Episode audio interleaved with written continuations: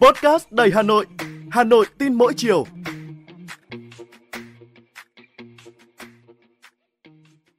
Xin chào bạn, tôi là Thúy Hằng, người đồng hành cùng bạn trong số podcast Hà Nội tin mỗi chiều ngày hôm nay.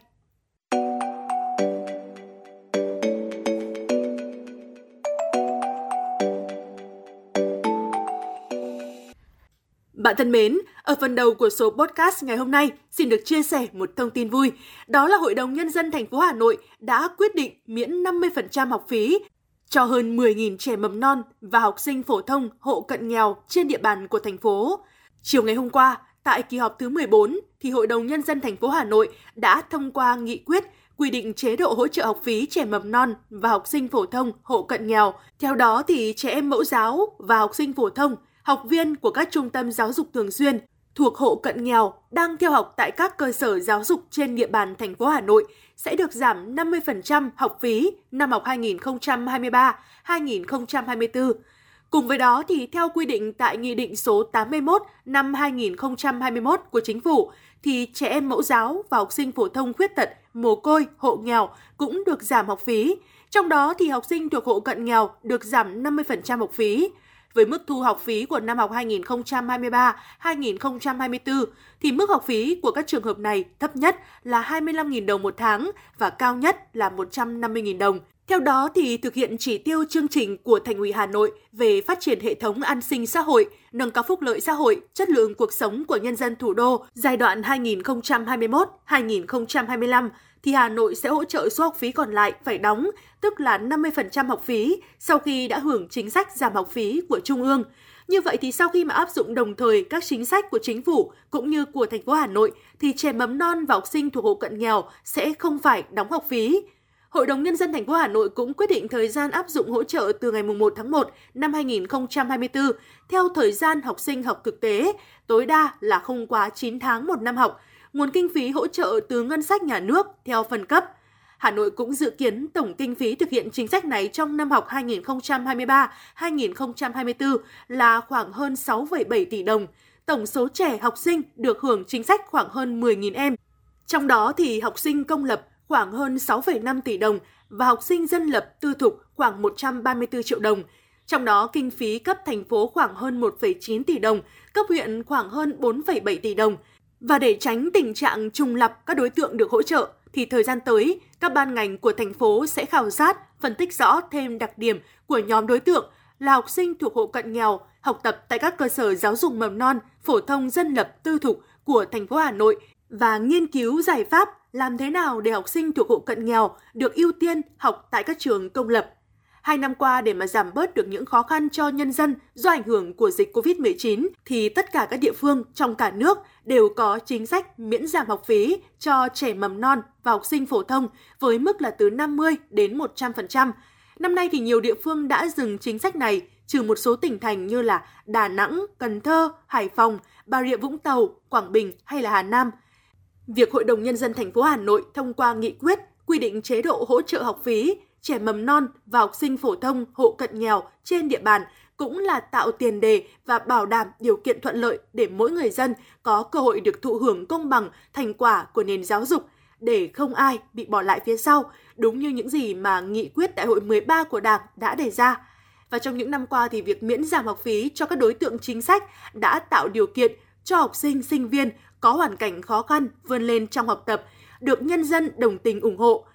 Việc đầu tư cho giáo dục là đầu tư cho tương lai, vì thế mà từ những tác động tích cực mà chính sách miễn giảm học phí mang lại thì hy vọng rằng là chính sách nhân văn này sẽ sớm được lan tỏa, nhân rộng ra các tỉnh thành trong cả nước, đặc biệt là các thành phố lớn có tiềm lực kinh tế mạnh.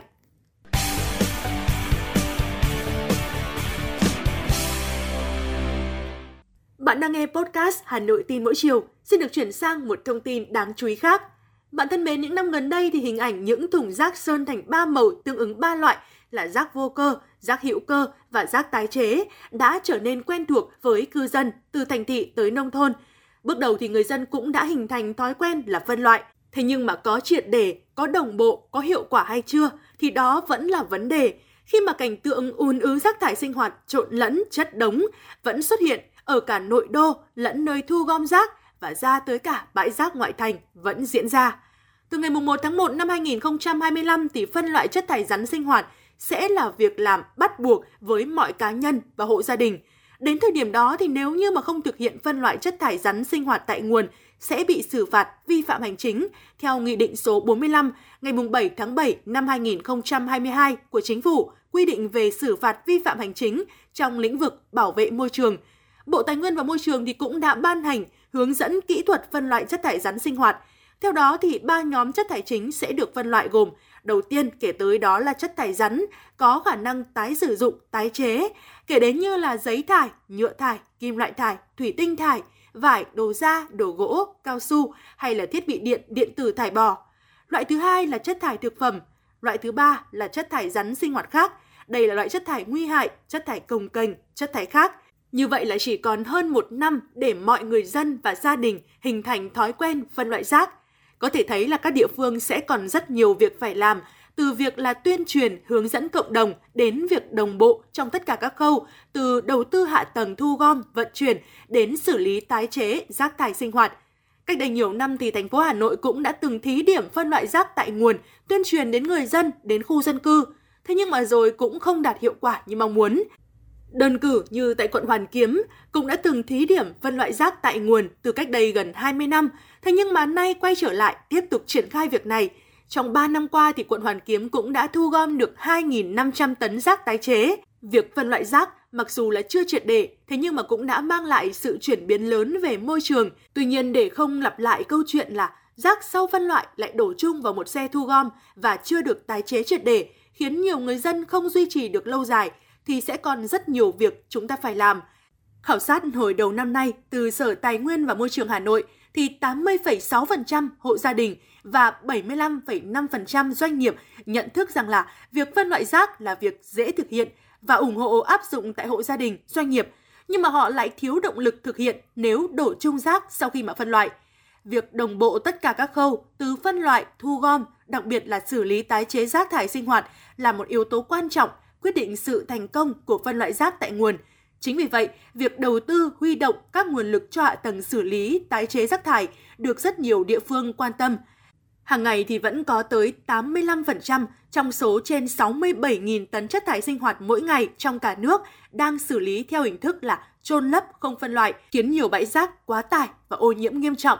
Lượng chất thải rắn phát sinh của Việt Nam có tốc độ tăng khoảng 10% một năm, và ước tính mỗi ngày cả nước phát sinh khoảng hơn 60.000 tấn, nhưng mà chỉ có khoảng 15% lượng rác thải thu gom được tái chế hoặc là tái sử dụng, phần còn lại sẽ là gánh nặng lên chi phí, lên nguồn lực để xử lý và ảnh hưởng đến môi trường, đến sức khỏe của chính chúng ta. Do vậy, phân loại có vai trò vô cùng quan trọng để loại bỏ những tạp chất tồn động ảnh hưởng đến sức khỏe, đến môi trường và nâng cao hiệu quả xử lý rác. Từ đó thì rác sẽ nhanh chóng có một vòng đời mới. Khi được tái chế, và cho rác thải hữu cơ được tái sinh một cách có ích, đồng thời giảm gánh nặng lên môi trường từ quá trình chôn lấp xử lý.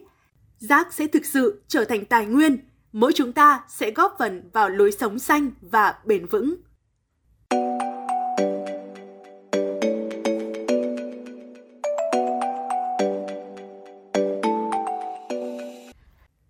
Bạn thân mến, bạn vừa nghe podcast Hà Nội tin mỗi chiều của Đài Phát thanh Truyền hình Hà Nội. Các bạn có điều gì muốn trao đổi, hãy để lại bình luận bên dưới để chúng ta cùng bàn luận trong những số tiếp theo nhé. Còn bây giờ, xin chào và hẹn gặp lại.